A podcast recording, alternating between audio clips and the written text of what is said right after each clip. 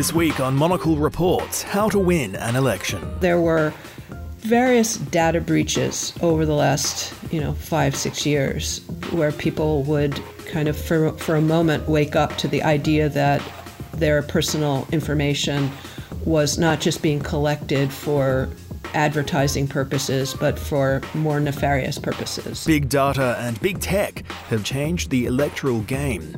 Are the world's elections destined to be putty in the hands of online giants? And one of the biggest concerns come election day used to be uninformed voters. Now it's misinformed voters. Trump has objectively spread a large number of conspiracy theories that are wrong. And, and, you know, it's not partisan to say that they're wrong, but it's it's really damaging to the information sphere. Are our elections broken? And if so, what can we do to fix them? From Midori House in London, I'm Ben Rylan, and this is Monocle Reports.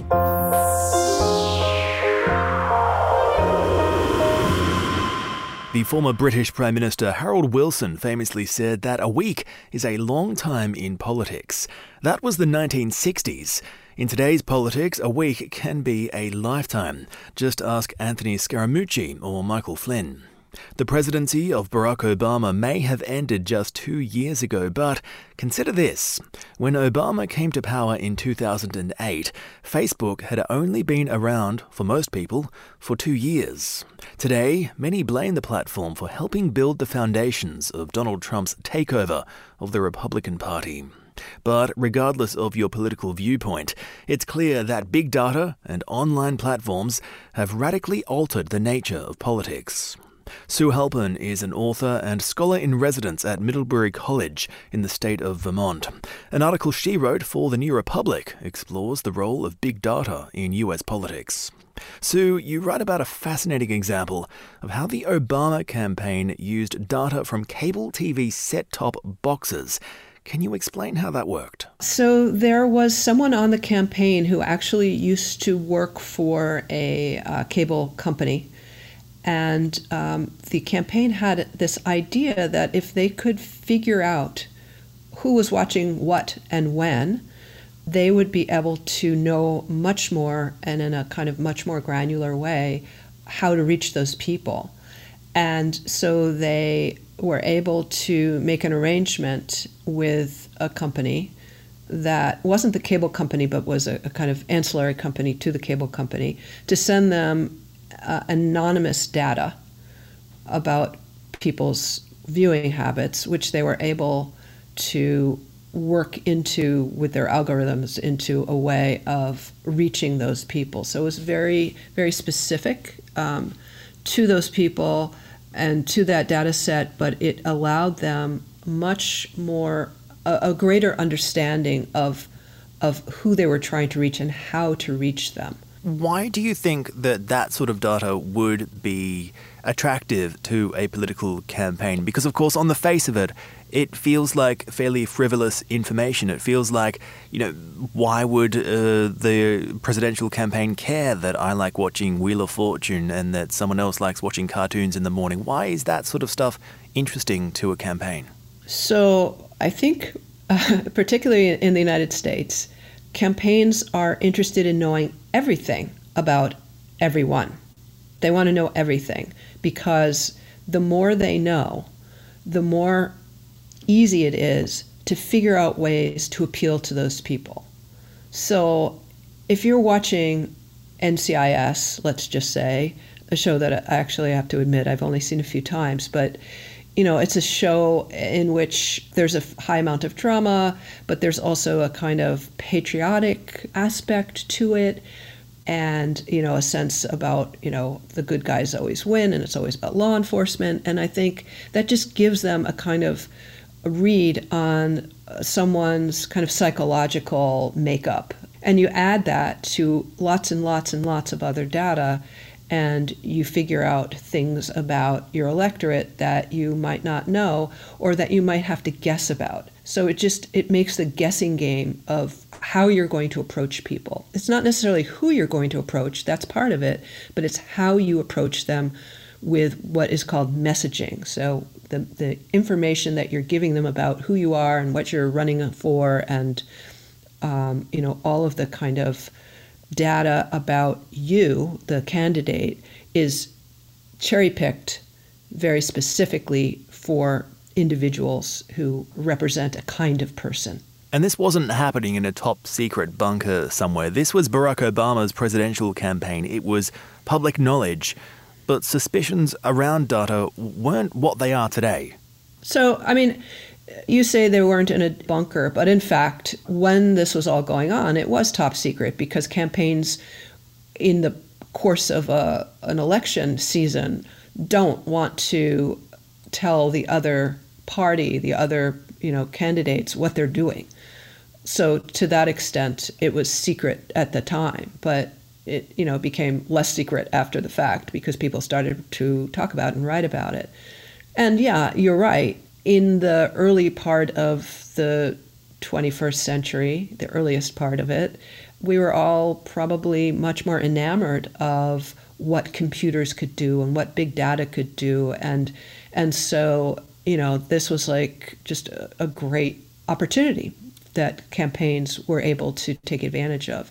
And now in the kind of post Cambridge Analytica world it's a little less less that but not not as much as you might think it certainly feels as though Cambridge Analytica has coincided with a massive change in how we view big data and, and technology companies and the internet generally. But suspicions about how our private information is being used and, and captured have been around for much longer, of course. I think that in general, people uh, in this country at least were not really paying attention to what was going on in campaigns, certainly. You know, there were various data breaches over the last you know five six years where people would kind of for, for a moment wake up to the idea that their personal information was not just being collected for advertising purposes but for more nefarious purposes. And and each time you know there would be this kind of moment of recognition and then you know everyone would go back to using facebook or twitter or whatever they were using and so I don't think there was a moment. But what happened when Christopher Wylie came forth from the depths of having talked to the amazing reporter from The Guardian and Observer, Cadwalladr, Wylie had been the kind of architect of the Cambridge Analytica algorithms that were using basically purloined Facebook data. And when he came out of the shadows and told us that there was something like uh, 80, 87 at least 87 million Facebook profiles that had been basically appropriated in a kind of underhanded way um, and used for these political ads. That I think was the moment when people woke up to the connection between what they were doing on Facebook and what was going on in the political world. And I think it was uh, shocking to people, even though it had been going on for quite a long time. And one of the things that I found out in my research was that the Obama campaign, which you know, which we all were, you know, very happy about their use of of uh, technology, they had themselves um, a long time ago used Facebook data in the same not in the same way, but they had taken Facebook data from the friends of friends. So you might say it's fine for you to have my data, but your friends didn't say it was fine for them to have your data. But it was totally within the rules of Facebook that that was okay. And so the Obama campaign did that in 2012. And no one looked askance at that because because no one looked askance at that. But then when Wylie shows up and tells us that this happened to 87 million people, that was just shocking. The numbers were shocking. And that's, I think, what kind of turned the tide against a lot of this stuff in the public imagination, but as I say, not necessarily in, in terms of what candidates and their consultants are doing now. When we look at this from uh, from the outside, it, it certainly it has the appearance of some sort of dark and evil plan from some sort of science fiction film or an episode of Black Mirror. But of course, political campaigns have been using data for much longer than you and I have been walking this planet. Do you think, uh, aside from all of the outrage that we see about it now and suspicions, is really what we're seeing in the game of data collection simply a natural progression from how it used to work before the days of, of the internet? Yeah, absolutely. I mean, I think one of the things that's interesting about what's happening with campaigns is that basically they follow the lead of what's happening in marketing. So, because at this point, campaigning is marketing. It's just that, you know, you don't have to sell lots and lots of blenders or you know shoes or something like that you have to sell a candidate and you've got a one day sale but you still have to it's still a sale so the way to think about what is going to happen what's you know what's in the future really is to start looking at what they're doing in terms of marketing in the commercial zone and um, and understanding that that will soon be adapted to campaigning. Sue Halpern, thank you very much for joining us. You're listening to Monocle Reports.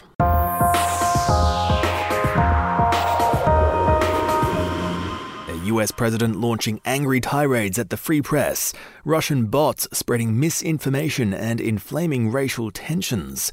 The rise of online media should have been one of the most democratic innovations in human history. But in the wake of the Cambridge Analytica scandal, which revealed that more than 50 million Facebook profiles had been accessed without permission to build psychological voter profiles, it does seem that the dark side of the internet is still getting darker. Josh Cowls is a researcher in the ethics of data at the Alan Turing Institute. He explains how the rise of online is changing the nature of politics.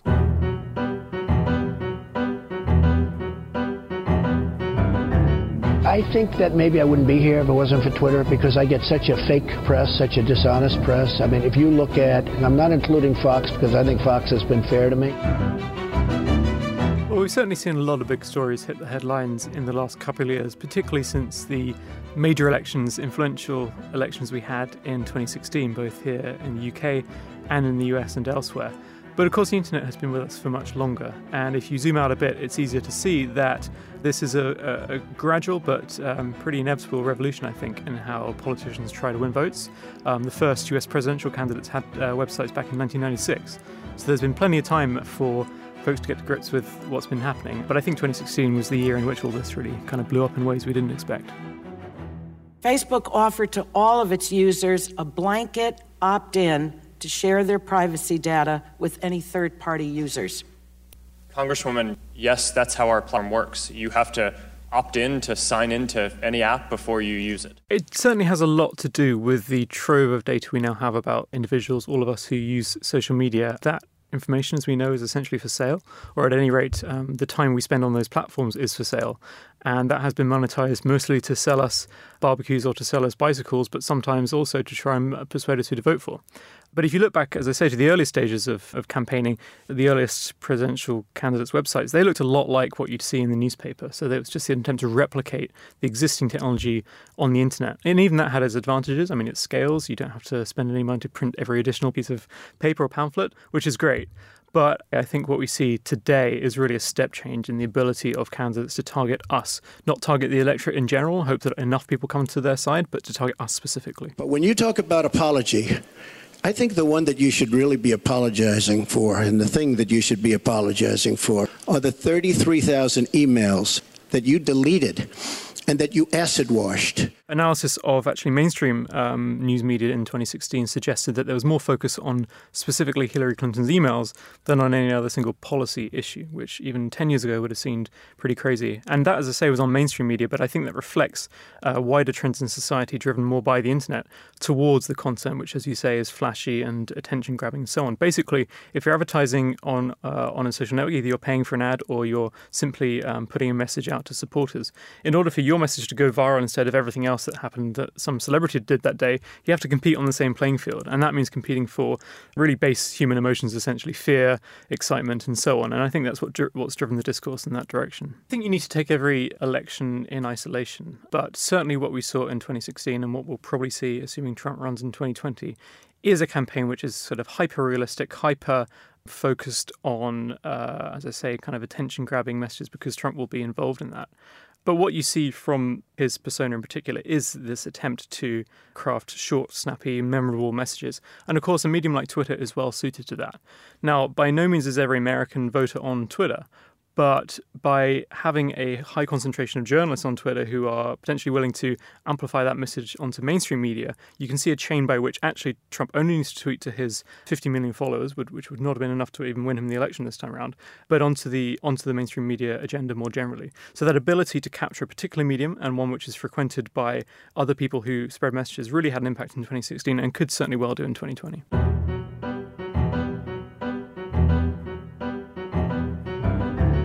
We had a case where we had an African American guy who was a fan of mine.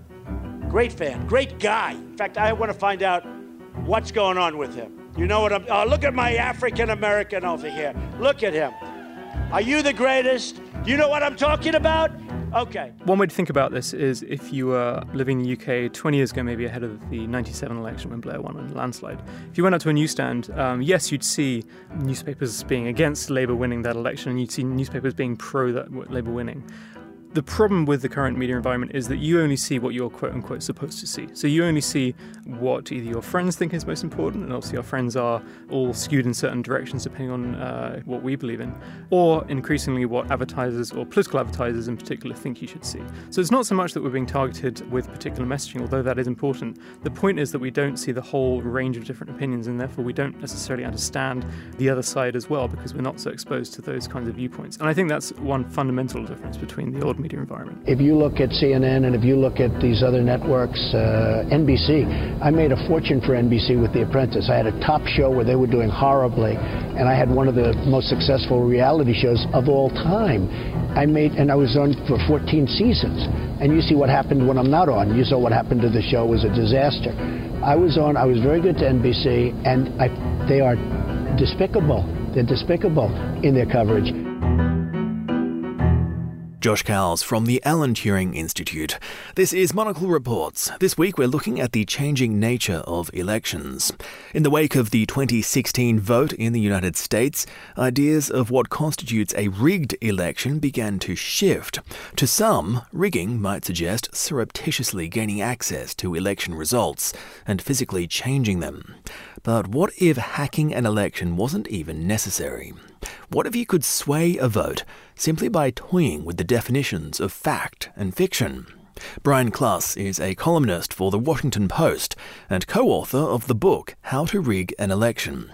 Brian, how do you define a rigged election? We talk about rigging as something that's an illegitimate manipulation of the democratic process, which is deliberately subjective precisely because rigging uh, often comes in innovative ways. So anytime you define it in a certain way, people come up with a new way to manipulate the process, and then they say, "Oh, it wasn't rigged," and actually it was.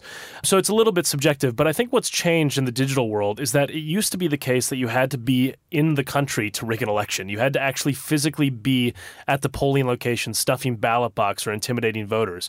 What's now changed in 2018 is that it's much easier to make remote manipulations, to either hack into campaigns or to use trolls and bot farms to try to manipulate public opinion or to try to hack into voting systems to directly change votes on, on uh, voting machines or to try to manipulate the voter roll itself because a lot of uh, election databases are digitized. And you know, you might be surprised to note that in Africa, for example, a lot of elections have become digitized to the point of having biometric scanners, fingerprint scanners. And that again, you know, is potentially a source of solutions to election rigging. It makes it harder for dead people to vote, for example, because you don't have their fingers, uh, hopefully. But uh, at the same time, you you know it also gives the state a lever of control because they can actually manipulate how that software functions and whether it ends up disqualifying a large number of people in opposition areas, for example. In the 20 well, in the aftermath of the 2016 election in the United States, there were a lot of people who pointed to the potential steps that that Russia might have taken in order to meddle in that election, and then we saw that word meddling pop up as something that is quite distinct from rigging or hacking the election. Uh, where do those lines start and stop? Is it still rigging an election to simply meddle with the ideas of what people might know is true or not true about their democratic process before the actual vote takes place?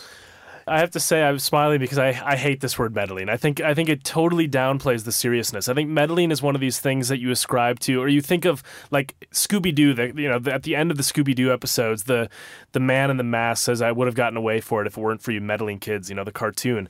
And, so the words I use are information warfare, which I think is much more apt. It's much more in keeping with what has been a long-standing Soviet practice and now Russian practice, which is effectively understanding that as a power that has less financial resources and less military might than its adversaries, they need to use information flows to try to divide democracies against themselves and inflict damage that they would not otherwise inflict. And so this type of information warfare exploits the fact that democracy at its core is about information flows to citizens. Because if you think about what democracy actually is, one definition is it's informed consent of the governed. In other words, people need to know what's going on, and then they need to be able to say, we approve of it or we disapprove of it.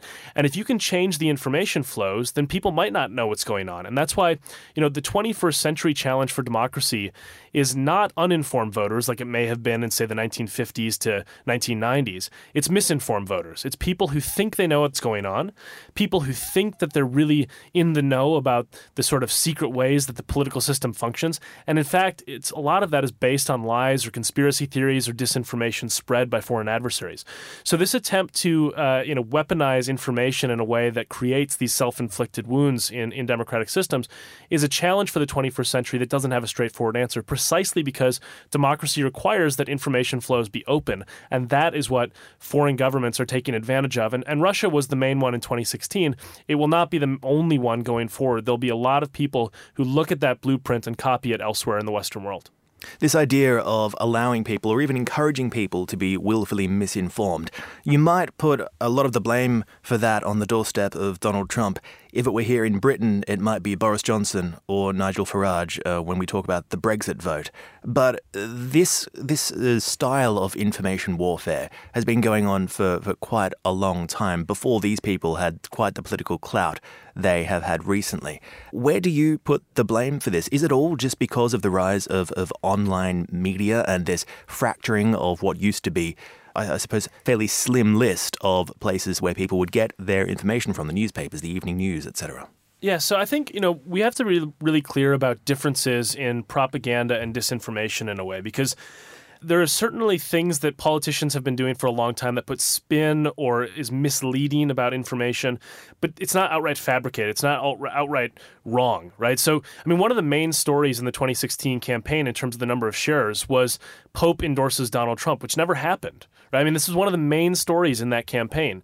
So, to me, there's there's a fundamental difference between spin and outright disinformation that is aimed at misinforming people with a, just a, a, blatant lie. So that's one thing. I think the other thing that we have to keep in mind is that people are self selecting into information echo chambers, and social media makes this much easier. There's a much wider menu of information opportunities that people can choose from.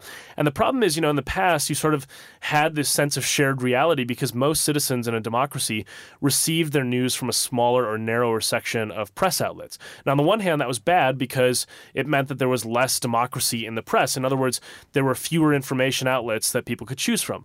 On the other hand, it meant that people could sort of agree on what was happening. And the problem with this splintering of the information uh, flows uh, that, that society has to grapple with is that also when people self select into those echo chambers, the reality that we live in is splintered, where people look at the same events and are finding radically different conclusions, not about what to do about it, but what actually happened.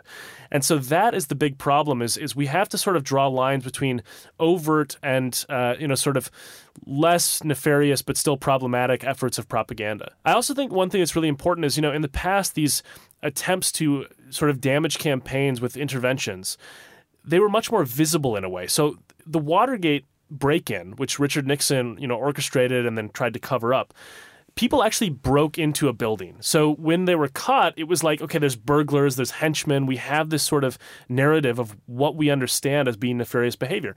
When it's, you know, the Russian GRU that's doing it, and they're doing it in cyberspace, it's harder to have the smoking gun. We don't have sort of the clear evidence in the same way of the, the henchmen breaking in. It's sort of digital fingerprints that a lot of people don't understand. And that unfortunately makes it seem less serious to a lot of people, when in fact, the scope of the uh, hacking was much greater than Watergate. The information flows that were affected by it were much broader. Uh, and so I think we need to also change our mentality that this is the same or worse than actual physical theft or break ins. And we need to understand that just because it happens in cyberspace doesn't make it any less uh, consequential. Where does the bigger danger lie? Are we more at risk from simply not agreeing on what's true and what's false?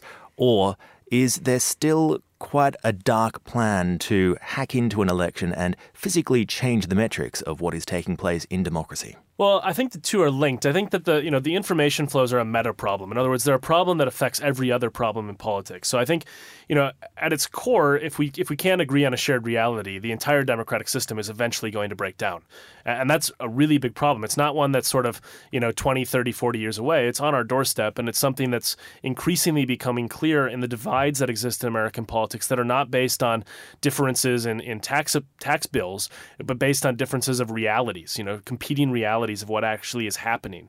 But beyond that, I think that there are some vulnerabilities that would be easy to fix, right? So one example of this that's I mean it's just mind-boggling that this hasn't been fixed after the 2016 information warfare and hacking efforts by the Russian government. But there's 15 states that still use what are called DRE voting machines, direct recording voting machines. And that means that when you cast your ballot, there is no paper trail whatsoever. It's just stored on a single computer chip in the voting machine. Researchers have shown that it's so easy to hack into these that they were able to, in a matter of minutes, change it so every time somebody cast a vote, it played the University of Michigan fight song, which was from where the where the researchers were from. A child hacked into one of these voting machines last year at a hackathon in six minutes, I believe, and the headline was, you know, the child says, "I'm not even a very good hacker." Like these are seriously vulnerable machines, and they're still being used as part of the democratic process. And it's the thing is, you know, people say, "Well." Why are we using these? And the only answer really is speed you can count the votes a little bit faster. But to get the answer wrong, simply so, you know, Wolf Blitzer can be on CNN proclaiming election results two hours earlier than he would if they had paper, is just, I mean, it's, it's the most idiotic self inflicted vulnerability that you could imagine. And it's the solution is 2,500 years old and it's called paper. Brian Klaas, thank you.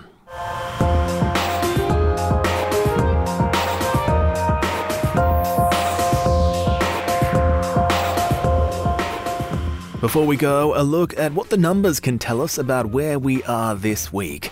As the results of the midterm elections in the United States trickle in, you might be wondering how, in 2018, the true feelings of voters can only become clear after Election Day. Well, as we've learned, there are many ways of gauging the political sentiment of an electorate in 2018, including what we watch on television. In the lead up to the 2016 election, the advertising firm, the Rubicon Project, asked people about their most trusted source of information about political campaigns on television. Most people cited the news, that is, the evening news, not cable news. 32% overall. Among Republicans, it was 29%, compared to 35% of Democrats and 31% of independents. But the real divide starts to become clear when we compare trust in cable news between parties. 29% of Republicans say they trusted cable news, compared to just 13% of Democrats. That's a massive 22% drop from the number of Democrats who said they trust the evening news. There is some cross party agreement on the small screen, but not much, and probably not where you might expect.